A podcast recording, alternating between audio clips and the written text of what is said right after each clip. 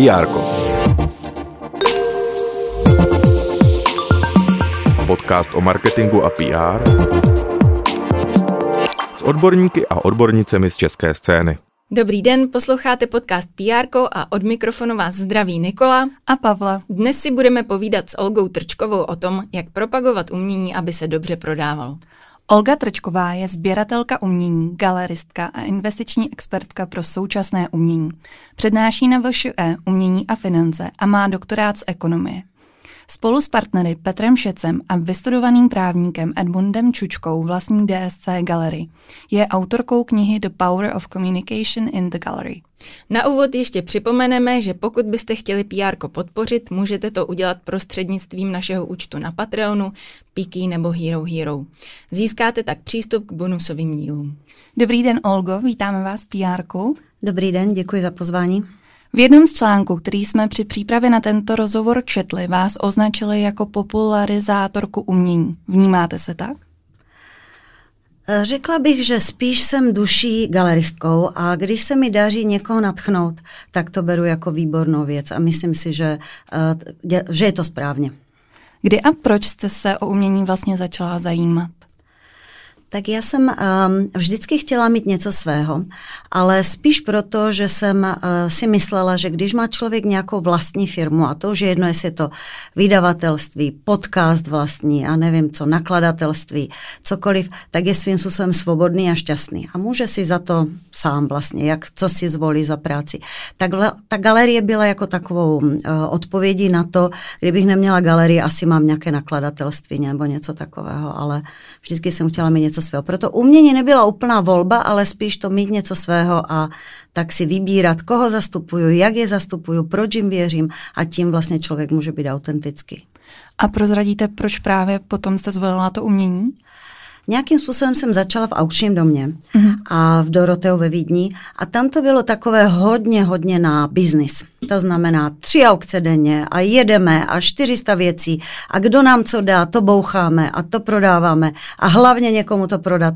A úplně tam nebylo, že kdo to udělal, to rozumbradování nad tím uměním, to tam bylo hodně málo toho. A to mi tak chybělo a taky jsem si chtěla rozhodnout, v tom aukčním domě jste skutečně vázan tím, kdo vám co donese, to prodáváte a vlastně to mi tak úplně nevyhovovalo. Chtěla jsem si vybrat, co zastupuju a tomu věřit a to vlastně nějakým způsobem pak nabízet, takže to je ta galerie jediná odpověď na to, když člověk chce něco takovéhohle dělat. A dal vám tento začátek aspoň nějaký způsob nebo pohled na to, jak i na to umění přemýšlet, že to není jenom volnočasová aktivita, ale je to vlastně opravdu biznis? Tak dalo mi to velkou sondu do duše sběratele. Vlastně ti klienti Dorothea, nebo vlastně ti, co tam nebo v aukčních domech, kdo nakupují, to jsou v zásadě velice milí, kultivovaní lidé, kteří svoje peníze mohli by utratit 100 000krát hloupěji, ale jdou a koupí si umění. Tak to mě skutečně jako všechna čest.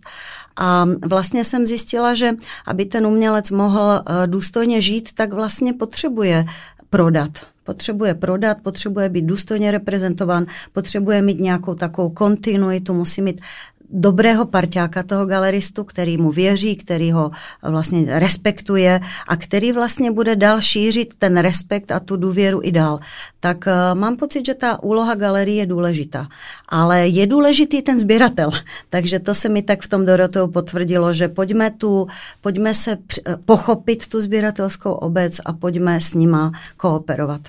A byl potom přechod hnedka do DSC Gallery, nebo mezi tím ještě bylo něco jiného? Měla jsem pak ještě asi 8 let takovou galerii na Václaváku v bývalé tiskárně. Bylo to hodně takové jako, bych řekla, punk, že se tam jel přes takovou strašnou garáž a bylo to takové dost tam hnusné, ale samozřejmě velmi romantické.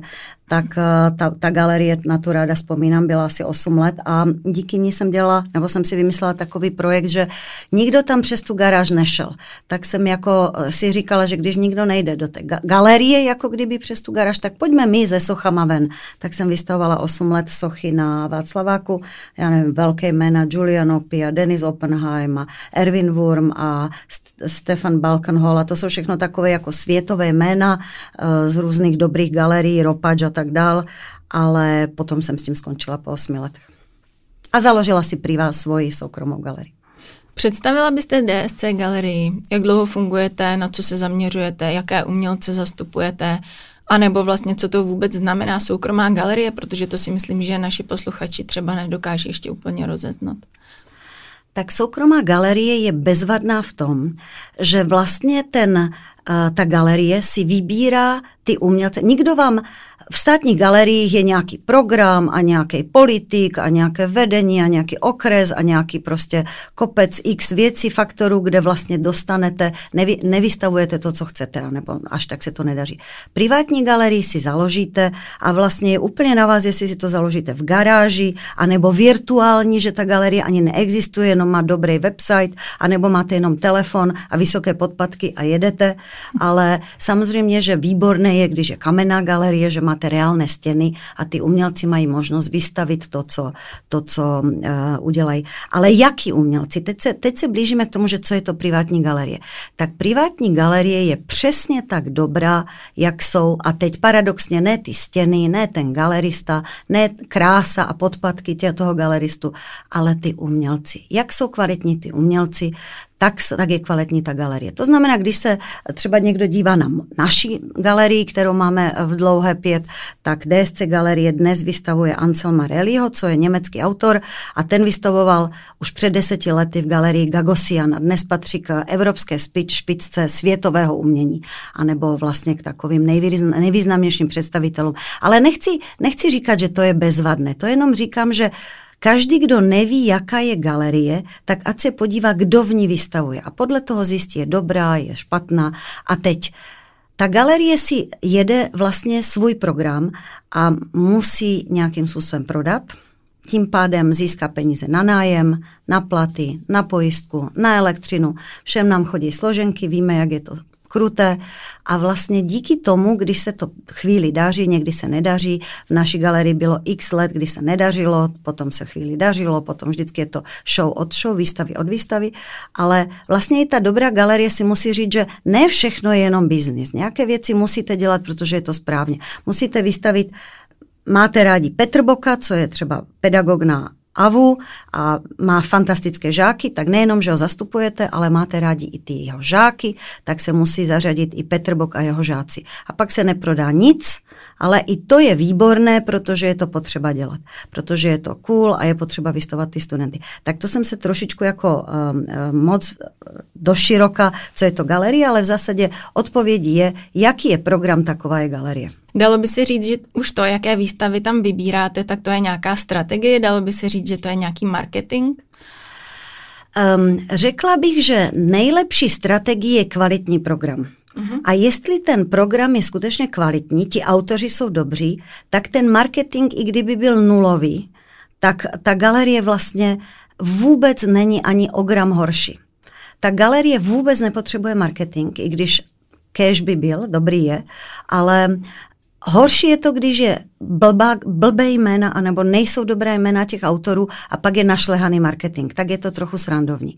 Ale ideálně je to, že výborně kultivovaný program, kvalitní, který je nějak zahraniční autor, třeba naše galerie máte 60% evropských měst jako Berlín a Londýn a potom má 40% the best v Čechách a vlastně je to dobré. My si myslíme, že je, snažíme se o tom přesvědčit. X galerií má taky dobrý program, neznamená to, že vedle galerie, která funguje, je horší, protože mají jiné autory. A potom nějakým způsobem, tak jak komunikujeme to, tak musíme svým nadšením, svým entuziasmem, svou autenticitou, prostě tím, že ten autor je dobrý, musíme přesvědčit veřejnost a ty sběratele, že je to kvalita. Takže to, co vy říkáte, že strategie je především zařazovat jenom dobré věci a potom ten marketing se tak nějak trochu líp dělá. Objevujete ale i nějaké nové současné umělce, že nejdete jenom po hlavních stěžejních jménech, ale přirazujete i neznámá jména? Samozřejmě, že přirazujeme. Je to vlastně, vy jste byla už v naší galerii, Na čem jste třeba byla? Jenom tak z hlavy, na čem si vzpomenete? No, to už je dlouho. Vladimír 518. Vladimír 518. A vy jste byla... Já jsem byla třeba na Černým. Na Davidovi Černý. Takže vidíte, že úplně takové spektakulární show, která byla jako hodně šokující a tak dál. Autor, který je jako kdyby top one. A k tomu hned poté třeba zařadíme mladého umělce z Berlína, který maluje, a k tomu dáme sochaře takového 1 rok po škole, který socha z mramoru. A je to známé jméno, třeba já ho znám, já ho sleduju už od školy, ale vy ho neznáte, protože zatím třeba ještě nevystavoval. Takže galerie vlastně střídá takovém rytmu ty úplně hype věci, které jsou samozřejmě už i drahší, ale samozřejmě, že ten sběratel nemůže mít stále jenom nejdrahší věci si kupovat. Tak vlastně zařazuje i ty mladé a já vlastně stejně s velkým respektem jdu na AVU a vybírám si tam budoucí naše autory, jako jdu do ateliéru Martina Edera, který je hyperslavná hvězda, žije v Berlíně. Takže jako kdyby ten program se střídá. A jste to vy, kdo ten program vybírá, nebo k sobě máte kurátory? Jsem to já, potom mám totiž galerie strašně dobrou partu lidí, kteří jsou strašně chytří. Myslím si, že máme dobrý takovej vibe a samozřejmě všichni to milují. A to je strašně dobré na tom, že nemáme takového někoho, že tenhle dělá marketing. Tak vlastně, že nikdo nedělá marketing, nikdo nedělá média, nikdo nedělá nic navíc, to je takové by the way všechno, ale všichni milujeme to umění a ještě do noci, ještě ve 2 mi omylem, místo aby mi ťuklo od nějakého tajného někoho, nějaká milostná záležitost, tak mi vždycky ťukne od mé partiačky nebo kolegyně, mladé partnerky Káji Juřicové, že tohodle teď našla na Instagramu, tak mi ťukne. Tak mě to nedá, tak uprostřed toho spánku se vyberu to googlovat, že kdo vlastně Kájí ve 2 v noci ťuknul, že by mohl být další do našeho programu. Takže stále na to myslíme a máme vlastně takový tým, kteří, když mě napadne nějaká blbost, tak mám dobrý tým, kteří řeknou, to je strašná blbost. To nedělejme. Mm-hmm. Někdy si to prosadím a pak se mi třeba dodatečně smějou, že to byla blbost třeba z hlediska prodeje. Ale stejně jsem na to hrdá třeba, že jsme něco dělali a i když se třeba nic neprodalo, ale bylo správné to udělat. Měli jsme třeba X show, jedna z nich radikální ženy. Tak jsme našli fantastické ženy ve světě umění, které ani jednu věc jsme neprodali, čisté zero, to znamená galerie měla jenom náklady, byla v mínusu a vždycky mi to nezapomenou připomenout u nás galerii, že něco třeba tak úspěšného, teď každý začne dělat ty uvozovky jako radikální ženy, já se taky na to zasměju, trochu se zastydím, ale v duchu jsem ráda, že výborně radikální ženy jsme udělali. Takže je to taková trochu i legrace, když se ten program tvoří a samozřejmě galerie by v zásadě měla mít nějaké show, kde se podaří ty sběratele jako nadchnout, aby se to podařilo dostat do sbírek. A když jste vlastně takhle docela flexibilní tým, kde nemá nikdo zodpovědnost, máte ale specifikovaný cíle, třeba biznesový, brandový, nebo jdete pocitově? Měli bychom mít něco jako ty brandové a to si myslím je takový základní, něco v hlavě máte nějaký takovej práh bolestivosti nebo něco, že nesmí se jít pod kvalitu. Tak to je jako jediný takový, bych řekla, pod to se nepůjde, ale že bychom měli, že prodáme 6, nikdy se neví. Od mladého je to vždycky úplnej, anebo od totálně neznámého. Měli jsme před 2 lety úplně neznámého Berlíňana, o kterém jsme věděli, že je geniální. Prostě v pastozní malba takové magické krajiny, úplně přecházely oči, vystouplé, ta barva úplně vystoupala z těch obrazů, ale v životě nikdo neslyšel jméno Norbert Stefan. My jsme věděli, pane bože, vždyť to byl asistent od Adriana Ghenieho, co je dnes, já nevím, prodává se za 8 milionů liber v Sotheby, jeho obrazy. Taktéž Rumun. A tohodle mladého Rumuna, žijícího v Berlíně, Norbert Stefan, nikdo neslyšel. Uvedeme ho, neuvedeme ho, vždycky je to risk. Tak jak říkáte, že je tam nějaká strategie? No, strategie je, že zkusíme ho uvést a uvidíme, co se s tím stane. V jeho malbě věříme a uvedli jsme ho a fantasticky se to všechno prodalo, úplně neuvěřitelně. A teď je otázka, je tak dobrý, anebo je tak osvěžující, anebo ti sběratele chtějí zařazovat něco německého do svých českých sbírek lokálních, anebo jsme dobří v marketingu. No tak dobří v marketingu nejsme samozřejmě. Tak zřejmě něco na tom je, že jsme ho přivezli a že to je správně dovést ten Berlín do té Prahy. A nepojďme stále točit jenom stále do kolečka ty české umělce. Každá galerie má pořád ty stejné a točí se dohromady. To znamená, je to taková zkouška omyl. Nikdy bychom se nedozvěděli, kdybychom to nevyzkoušeli. A co může takový umělec udělat pro to, abyste ho zastupovali vy? Může udělat něco on sám? Myslím, že nemůže. Je to čistě na vás? Myslím, že si ho jenom vybírám. A co potom znamená, že toho umělce zastupujete? Tak dohodneme se na tom, že uděláme třeba několik věcí, si vezmu já, nafotím v ateliéru. A pozvu nějaké sběratele, a když třeba jdu se sběratelem nebo s nějakou sběratelkou někam na kávu, tak mu ukážu jenom tak nezávazně svůj telefon. Podívej se, teď jsem byla, zaujala by tě to nebo ne. Tak to je úplně takový nejvíc, jak bych řekla, první rande, úplně takové nejméně závazné. Ale když někoho věříme a zastupujeme ho dlouhodobě, tak je to už, že vlastně přistupujeme solo výstava anebo zařídit mu výstavu v nějaké instituci, to je strašně důležité. To znamená, ani nemusí být u nás, ale je v nějaké Alšově galerii, v nějaké super instituci, která svojí váhou dává znovu zářez v jeho kariéře. A nebo pojďme udělat i nějaký katalůžek, si řekneme. A nebo pojďme v čase, když u nás nevystavuje, tak pojďme se zabývat tím, jestli i v čase toho, když nevystavuje, nemá nějaké super věci v ateliéru a i z ateliéru vlastně se i v tom čase, když je 2 roky mezi tou výstavou, tak nějaké věci se prodávají. Tak to je potom už taková, jako kdyby reprezentace. Takže se mu vlastně staráte o PR, by se dalo říct. Staráme se mu o PR a někdo z těch umělců se stará trošku i sám o své PR a někdo se vůbec nestará a všechno je v pořádku. Vy máte výstavy zhruba, trvání mají okolo 2 měsíců, což je poměrně hodně, to je 6 výstav do roka. Chtěla bych se zeptat, jakým způsobem přemýšlíte o propagaci vlastně těch výstav, jestli tam máte nějaký seznam aktivit, který chcete udělat, já nevím, grafiku, sítě, komunikovat s novináři, udělat pořádnou vernisáž s influencery a známými osobnostmi, jestli o tom přemýšlíte takhle, nebo se to u vás děje organicky, tak jak jste to zmiňovala. Je to spíš takhle, jak se to řekla, tak to je jasné.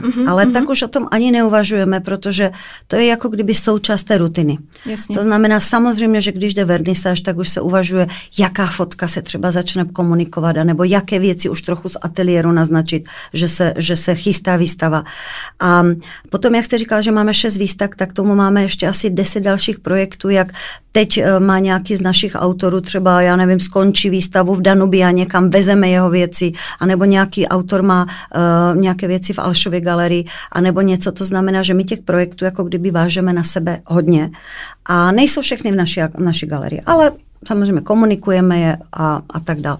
Nějaký náš umělec, musíme komunikovat, že třeba nějaký náš umělec má výstavu třeba i v Německu nebo někde. To znamená taky jako vlastně ta komunikace je neustálý sled události, co ti autoři zažívají a vlastně to je dobře, to je to, co tvoří jejich kariéru, anebo v čem. A teď, jak jste říkala, že jaká je ta rutina, tak ta rutina je samozřejmě ta vernisáž. Předtím děláme něco jako takový víkend, kde se setkáváme jenom se sběrateli, pozveme i toho autora.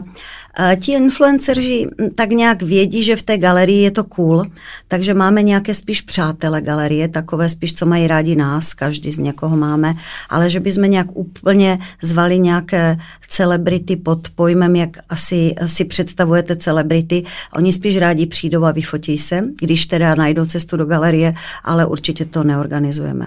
A potom, jestli jste se ptala, že má to tu rutinu jako nějaká tiskovka, nějaké setkávání s novináři, hodně rádi komunikujeme s těma cool odbornými novináři, kteří vlastně udávají takovou prestiž, že jsem ráda třeba, když něco napíše, já nevím co, Respekt, nebo když něco napíše jakýkoliv super, nebo Lidovky, nebo já nevím co, Hospodářky. Takže to je jako kdyby milé. A když něco dá, já nevím co, proč ne, udělá reportáž z 5 ateliérů v Berlíně a jsou to naši autoři, tak vlastně jsem ráda, že se to tak děje. Ale musí to být i cool content, aby ti čtenáři těch proč ne, dejme tomu, věděli, že vlastně v tom Berlíně je to teď cool, proč se o to nezačít zajímat. Takže Každá ta výstava má nějaký způsob komunikace a ta se pak drží. My se dneska hodně bavíme o tom, jak dělat propagaci, aby se to umění dostalo k sběrateli a prodávalo se. Co vám přijde z mixu těch aktivit takový nejdůležitější s největším dopadem na toho sběratele? Já si myslím, že vlastně nic kromě toho, že ten program je kvalitní a že s tím sběratelem že toho sběratele seznámím s tím autorem. Vlastně největší, jako kdyby ta cool věc na tom sbírat současné umění anebo to žijících autorů, je ta super možnost, co vlastně nikdy nemáte u těch starých věcí z aukcí a tak dál, že se seznámíte s tím umělcem a normálně s ním mluvíte, začnete ho, dejme tomu, zařazovat i do svého života. Já nevím, co mluvíte s ním, jdete s ním na večeři, zjistíte, co to zatím je, že něco namaloval a vlastně to je to, co na ty sběratele funguje. Já nevím, jestli někoho přesvědčila nějaká pseudo nebo i správná influencerka, že ona si myslí, že nějaké umění je dobré. Je možné, že to tak je, ale já o tom nevím. Ale v každém případě, když ten sběratel má dobrý vztah s tou galerií, on musí tak trochu vědět, ten sběratel, že ta galerie ho nepodrazí, že, že v té galerii nevznikne, že tam donese někdo nějakou blbost a tu našlehaným marketingem se mu bude snažit nějak prodávat. A jakmile ten sběratel má ten pocit, že prostě s tou galerií kamarádi v uvozovkách, jako v dobrém, nějakým způsobem je s ním partner 14 let a že nějak ty věci, ti galeristé tomu věří, sami je sbírají, vlastníma penězma do těch umělců jdou, tak vlastně ten sběratel pak do toho jde. Nevěřím, že má jakýkoliv marketing. To, že si přečte na titulní stránce, proč ne, že tam je Martin Eder, to je milé, ale ani náhodou to nezaváží. Mm-hmm. Nemá váhu. Já občas spolupracuju s umělcema nebo s designérama a právě, že různí zákazníci nebo sběratelé se snaží s nimi hodně scházet a mít z nich jakoby ty kamarády, ale ne pro každého je to cesta, ne každý má takovou náturu, že by se vlastně s těmi bohatšími, vlivnými lidmi chtěl scházet, chce si udržet nějaké soukromí, není na to chodit na ty večeři a je to teda problém potom vlastně pro něj, pro toho autora jako takového. Není. A je to i milé. Někdo je takovej trochu jako pavouk a i to je milé. A to všechno musíme respektovat. Tak někde jdeme do ateliéru, někde ani nemá rád někdo, že mu lezeme do ateliéru a odehrává se to v té galerii. A vlastně ten galerista je ten, co to komunikuje. A i ten sběratel je trochu pavouk někdy. Tak třeba taky nemá čas se tak trochu jako stále kamarádit. Tak přijde, odejde, čau, je nabroušený a jako všechno ten galerista je takové Švýcarsko trochu, že to musí tak neutrálně všechno řešit a naladit se takovým psychoterapeutickým způsobem, kdo jakou má náladu, kdo jaký je, jakého umělce komunikuje komu a vlastně se to tak nějak pokusit. Spíš jako kvalita toho je to umění a ten vztah je taková možnost, jak vlastně si to užít. Nedochází vám někdy síle, že jste tak mezi mlýnskými kameny, mezi tím sběratelem a tím umělcem, a když jsou to oba pavouci, Ne. V pavouci si dobře, v tom si nakonec, netrvá to dlouho, aspoň u pavouku, že se, ale zase někdo není pavouk, takže vlastně lidé, co začnou mít rádi to umění, tak vlastně chtějí být i v společnosti jiných lidí, které to baví a kteří třeba zatím cestují do Berlína. Tak teď jedeme do Berlína, těšíme se na to, jede se, pak se tam jde na nějakou dobrou večeři, pak se navštíví nějaký ateliér. Já si myslím, že je to spíš takový životní styl, že a kdo to nechce, tak tam se to respektuje, že se tam za ním nejede, nebo že prostě každý má jenom nějaké sociální baterky a když se vybijou, tak všichni všechno chápeme. Mm-hmm. My docela často našim klientům radíme, když chtějí dělat dobrý obsahový marketing, že by měli být takovým vydavatelským domem, který o sobě vydává informace a obsah různými komunikačními kanály. Ať jsou to tedy média, vlastní sociální sítě, ale třeba i podcasty, časopis, nebo dělat nějaké kurzy, workshopy, akademie pro své zákazníky a tak dále. My jsme koukali, že vy jste s podcasty začali, jako pod galerií. Co vám přinesli, jak to hodnotíte? Do těch podcastů bychom zase chtěli asi vlítnout, protože to bylo bezvadné, to byla ta pandemie, tak jsme byli všichni takový vykuleni z toho, že vlastně existujeme v zavřené galerii, ale my jsme paradoxně v té zavřené galerii byli rádi. A rádi jsme ten program, my jsme dál točili výstavy. Normálně jsme měli berlínského autora, ten v životě neviděl galerii, dovezli se obrazy a my jsme vlastně díky tomu nějakému WhatsAppu nebo díky nějaké tomu Instagram Live jsme otevřeli tu výstavu, on byl v Berlíně, kurátorka byla v Londýně, on byl v Berlíně, my v Praze, výstava v Praze, všechno jsme to takhle točili, takže jsme se toho nelekli. A bylo trošku víc času na ty podcasty, já myslím, že jsme udělali 12 nebo 15 a vlastně to bylo fajn a teď mě trošku mrzí, že jsme takový jako strašně zrychlení, takže se k tomu nevracíme, ale zase jste mě dnešním setkáním tady inspirovali, že proč by jsme se k tomu nevrátili. To je první věc, dělali jsme časopis Art Lover, ten byl bezvadný, ten jsme dávali na stoly každého sběratele zdarma a měl takovou jako kdyby podtón, že velké fotografie, žádný text. Tak to bylo takové cool, že se jako dobře na to dívalo, dobře se četl, rychle byl přečten, krásný to bylo. 2 roky jsme ho si vydávali, 4krát ročně a vlastně s našima umělcema, co to bylo. Ale trošku jsme se, bych řekla, jak když někdo je už, když někdo se vybije, tak už jsme se trošku, jako už jsme toho měli plné zuby, tak už jsme to nedělali, protože když děláte časopis, tak musíte dělat to naplno. Když děláte ten podcast, to asi víte, jak sami, že prostě kolik to dá. Podcast naplno.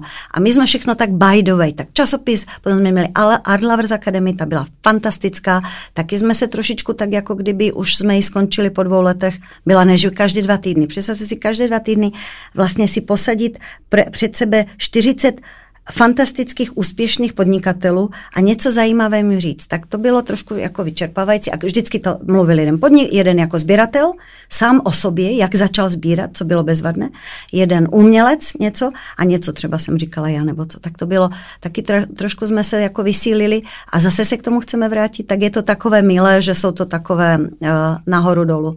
Všechno je to ve hře. A sociální sítě ty firčej. Mně ještě přijde, že u vás je hrozně fascinující váš osobní přístup, že mi přijde, že o každém sběrateli něco víte, jak napasovat vaše aktivity, aby to ty sběratele opravdu zajímalo. Máte i nějaký vlastní interní systém, jak s nimi spolupracujete a máte je nějak rozdělený na to, kdo co má rád a co nemá? Díky tomu, že vlastně ti sběratelé takhle dali důvěru té galerii, tak se vytváří určitá vazba. A vlastně potom často to jdete nainstalovat k ním domů. Zase vlastně je to něco, jako dostanete se tak trochu omylem a tak trochu bych řekla, díky jejich velkorysosti a že otevřou dveře, nemusí mě tam pustit, hodně do jejich rodiny. A vlastně ten galerista tak trošku musí udělat to samé. Tak zase i já musím otevřít dveře a já musím taky tak trošku otevřít svoje dveře do své sbírky, do svého bytu, pozvat je na oplátku, na kávu a vlastně tím se tak trošičku naváže, potom se to tak prohlubuje a vznikají takové přátelství, takže já myslím, že už o těch sběratelích víme, kdo co chce. Oni nás asi mají rádi, jinak by do té galerie nechodili. A máte pravdu, že absolutně to nebereme jako klienta. Spíš máme třeba teď v galerii 16 děl fantastického autora a já sama je waiting list a já sama jsem třeba na 30. místě a říkám se, radši to dám jim, ať se z toho těší a třeba v budoucnu si něco od toho Anselma ho poprosím anebo něco tam vydindám nebo něco, ale je to takové zvláštní, že člověk už těm sbírkami, k těm sběratelům přistoupí s takovým respektem, že ať to tam mají, ať se třeba z toho těší více, z toho budou oni těšit než já. Já jsem ještě četla, že během covidu jste udělali takovou akci, že jste poprosili své umělce, aby dali možnost vlastně koupit sběratelům nějaké dílo, které by normálně neprodali, ke kterému mají nějaký osobní vztah a nějakou vazbu, které by nechtěli dát vlastně z ateliéru pryč. Takhle se vám sešla sbírka vlastně děl, ke kterým by se vaši sběratelé normálně nedostali a to pro ně bylo hodnotné. Já mám pocit, že vy hodně myslíte na ty sběratele, aby se dostali k něčemu jako zajímavému, k něčemu, co má jakoby hloubku, příběh, nebo je to jakoby cenný.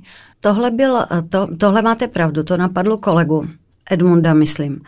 A bylo to skutečně, bylo to Pak peníze samozřejmě, já nevím, kolik to bylo, asi 450 000 šlo na ty lékaře a sestřičky v Motole, co tak v tom covidovém, víte, jak chodili v těch skafandrech, těch 12 hodin a nemohli se jít ani napít, ani něco, tak to bylo jako bezvadné.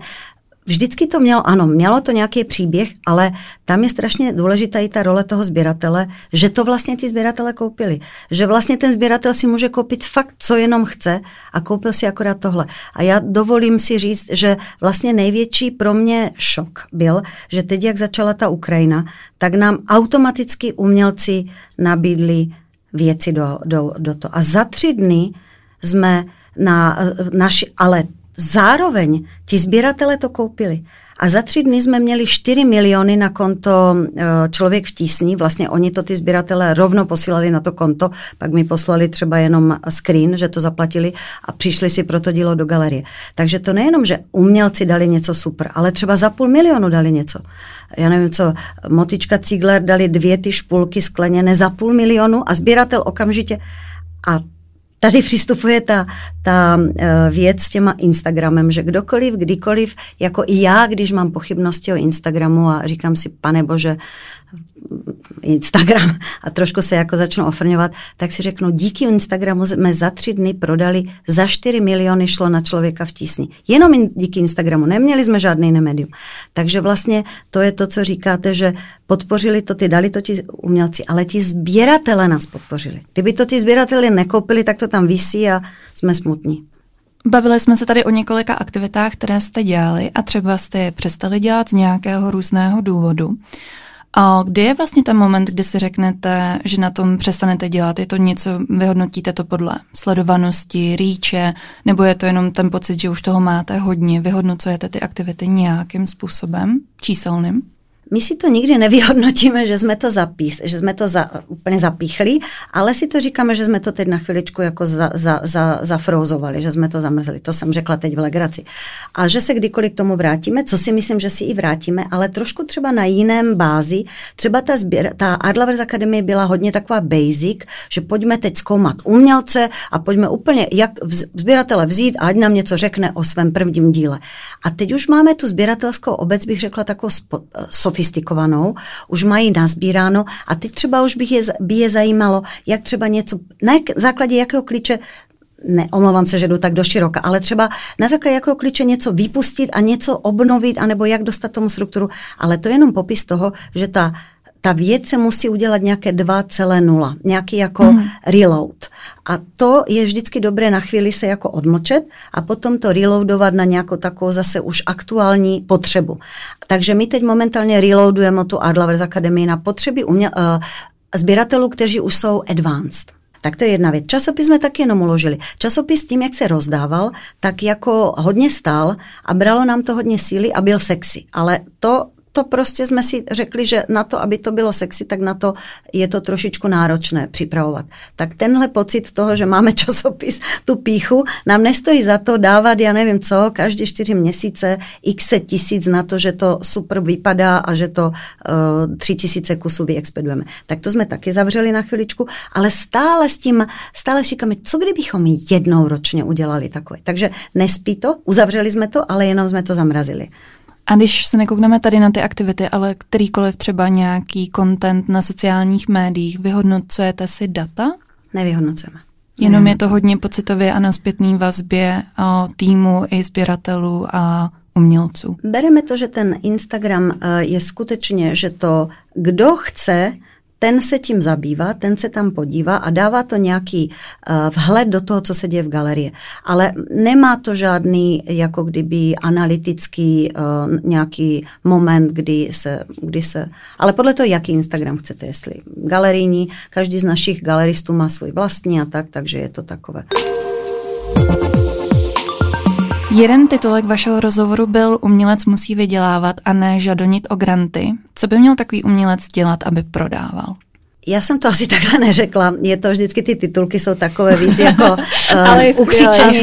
ukřičenější, ale stejně si myslím, že je nedůstojné, pokud člověk, který Bůh mu dal talent, anebo prozřetelnost, ať nejsme ve sporu, mu dala talent a v něm je něco geniálního. Teď dává nám to umění, které ani nemáme, 90% lidí nemá ani sílu to pochopit, jak je to úžasné, anebo nemáme vůbec sílu se tím zabývat. On je takhle úžasný a potom musí jít na kolena před nějakou úřednickou komisi. A někde na základě toho, že někdo je nějaký polopolitik, poloneodborník, má právo mu dát peníze a rozhodnout, že dostane, tak to se mi zdá tak nedůstojné, že celým svým životem proti tomu budu bojovat.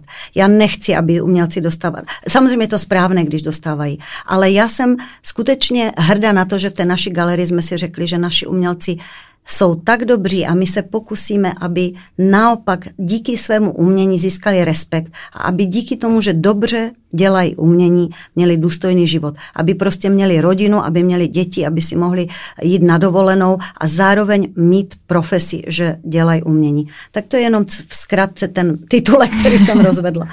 Když si představíme situaci, což je realita, vy jste to tam pak rozváděla v tom rozhovoru, že umělec musí třeba po večerech rozvážet, dáme jídlo, anebo dělat jiné brigády nebo práce, aby právě zaplatil nájem nebo uživil rodinu. Jak se může z téhle situace vymanit a jakoby začít se opravdu tím artem živit? Nevím, je to těžké. Myslím si, že je dobře, že rozváží pizzu. Každý jsme v mládí dělali číšníka, já určitě, každý jsme rozváželi pizzu, já jsem určitě pracovala v Německu v restauraci, na vysoké škole a tak dále. Neříkám, že v mládí je špatné mít brigády, aby člověk dělal to, co potřebuje.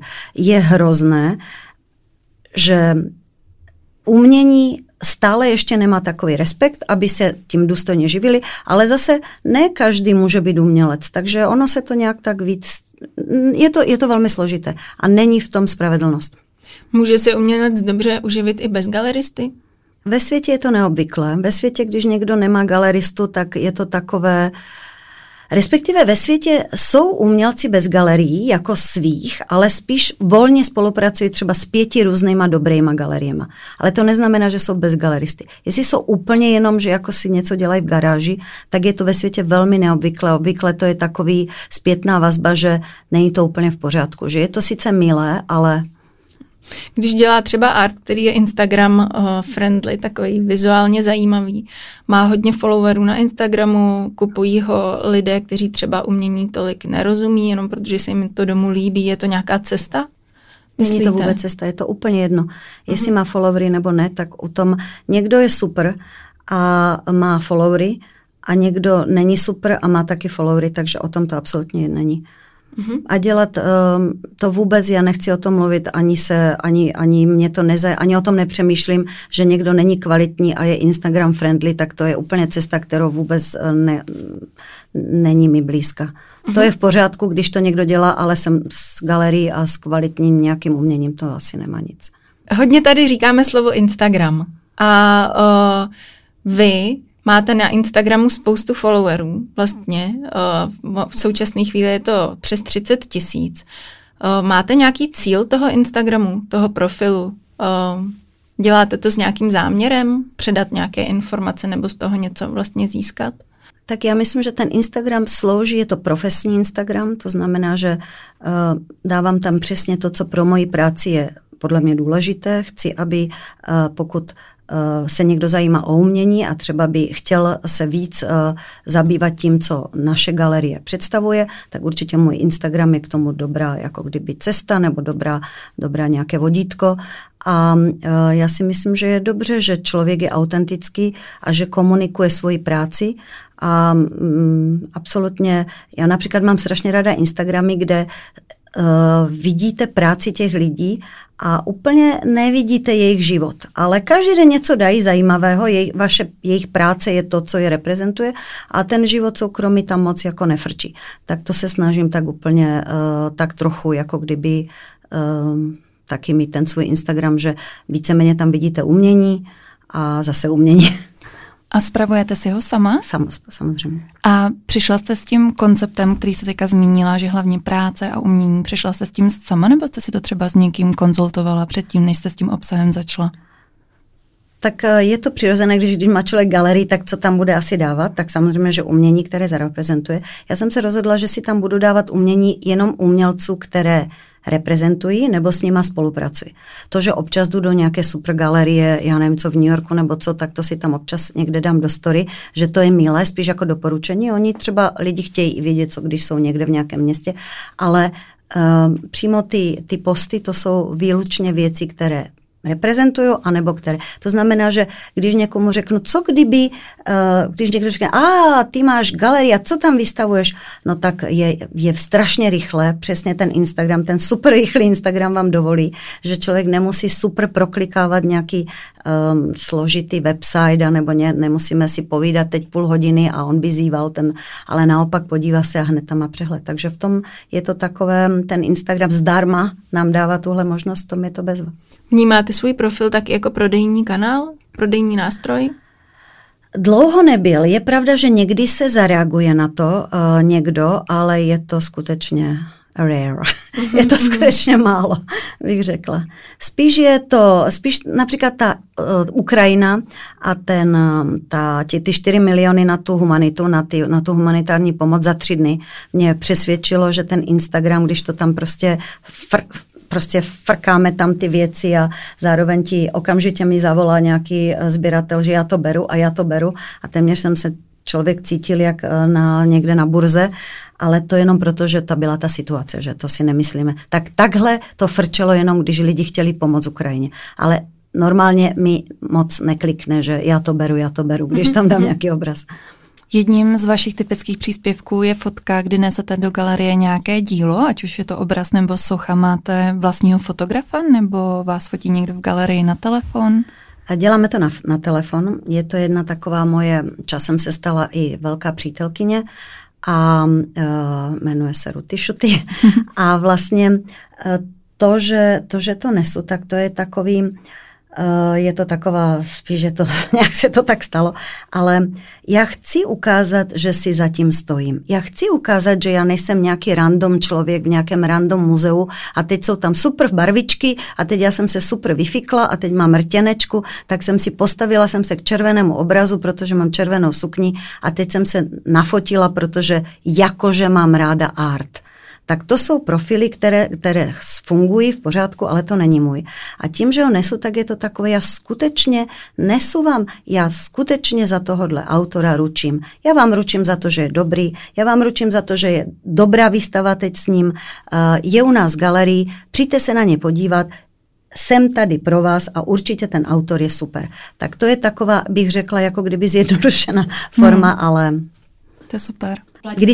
Když se postavíte jenom k tomu obrazu, tak je to takové a co? A za dvě sekundy si budu fotit nohu, že jsem na pláži a za 4 vteřiny si budu fotit croissant, že si dávám s kávou. Tak to určitě ne.